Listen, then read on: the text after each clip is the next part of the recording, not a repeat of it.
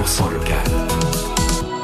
Oui, pas sept heures seize, hein. je, je vous ai fait peut-être un petit peu peur, sept heures onze, un petit peu anticipé sur l'heure. On va accueillir tout de suite Pascal Chaumet qui nous attend du côté de Bagnols. Bonjour Pascal.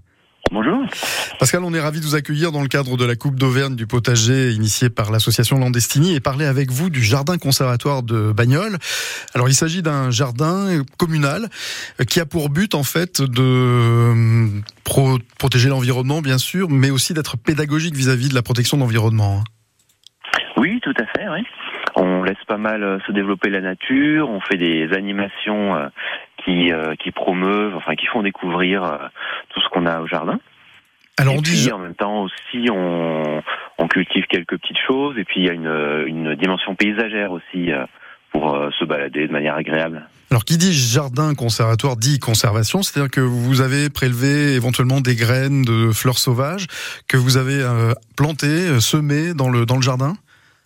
Euh, alors non, pas du tout. En fait, on laisse faire euh, les, les, les choses. Mmh. C'est-à-dire que naturellement, il hein, y, y a des plantes sauvages qui sont apparues. Euh, certaines sont même euh, protégées hein, au niveau euh, régional. Lesquelles ? Et puis, euh, par contre, au niveau conservatoire, on a des, des variétés de fruitiers, euh, des variétés anciennes et, et locales qui sont euh, qui sont greffées, euh, qui sont qui sont replantées euh, justement mmh. pour euh, conserver les essences. Oui, sur le principe des vergers conservatoires. Et alors, vous nous dites des fleurs sauvages qui se sont invitées et même des fleurs euh, menacées de disparition. Lesquelles vous avez par exemple dans votre jardin?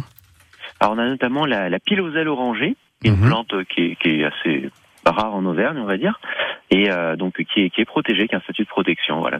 Comme on n'a pas le droit de, de, d'arracher. Bien sûr. Et comme quoi, quand on laisse faire un peu les choses, la nature s'invite euh, pour peu qu'on lui dise bah, « Viens, installe-toi ». Voilà, tout à fait. Et en ce moment, là, on a énormément de pollinisateurs. Là, on a des, des fleurs sauvages, on a des, des échinops euh, de l'eupatoire chanvrine, mmh. euh, notamment, qui sont euh, qui sont très très euh, courus par les, les abeilles. Euh, là, il y en a des centaines en ce moment parce qu'il y a il y a quand même de moins en moins de fleurs sauvages. Hein, euh, je veux dire au niveau quantité en ce moment. Parce oui, qu'on arrive oui. à la fin de l'été, ouais. et euh, du coup, les, les pollinisateurs se rabattent dessus. Absolument. Alors, ouais. Sur des plantes cultivées, par contre, on a de la sarriette qui est, qui est très courue là aussi en ce moment. Alors, vous faites bien de parler des pollinisateurs en général, parce qu'on a un peu tendance à penser qu'aux abeilles, domestiques en particulier, alors qu'en réalité, il y a tout un cortège d'autres insectes qui butinent aussi, comme les syrphes, les papillons, bien évidemment, et des abeilles euh, sauvages et solitaires. Hein. Ouais, tout à fait. Donc on a énormément de syrphes, vous savez, ces ces sortes de d'abeilles en fait, de de mouches, mouches. passées pour des abeilles, mmh. voilà, qui sont un petit peu noires, rayées jaunes. Donc il y en a de plusieurs types, mais euh, on les repère facilement parce qu'en fait elles ont des gros yeux comme des mouches. Quand on regarde de près, voilà, elles sont pas tout à fait comme des abeilles. Et puis elles sont pas resserrées hein, au niveau de entre le thorax et l'abdomen comme des abeilles. Voilà, et il y a donc plein de petites abeilles qui sont plus petites aussi, euh, qui ont des couleurs un peu différentes, qui sont plus sombres que les abeilles sauvages. Puis on a aussi pas mal de papillons hein, qui viennent butiner. Et euh, il y a tout un cortège, ouais. C'est assez rigolo à regarder, il suffit de se, se poser devant et puis de voir un petit peu ce qui passe.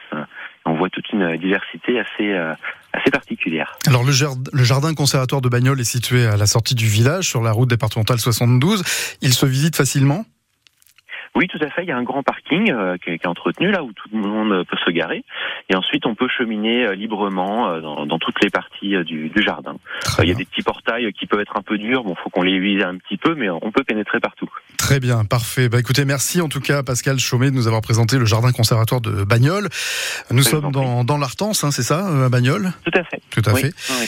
Et donc un jardin qui mérite le coup d'œil. Merci beaucoup Pascal. Merci. Bonne journée à vous. Au revoir.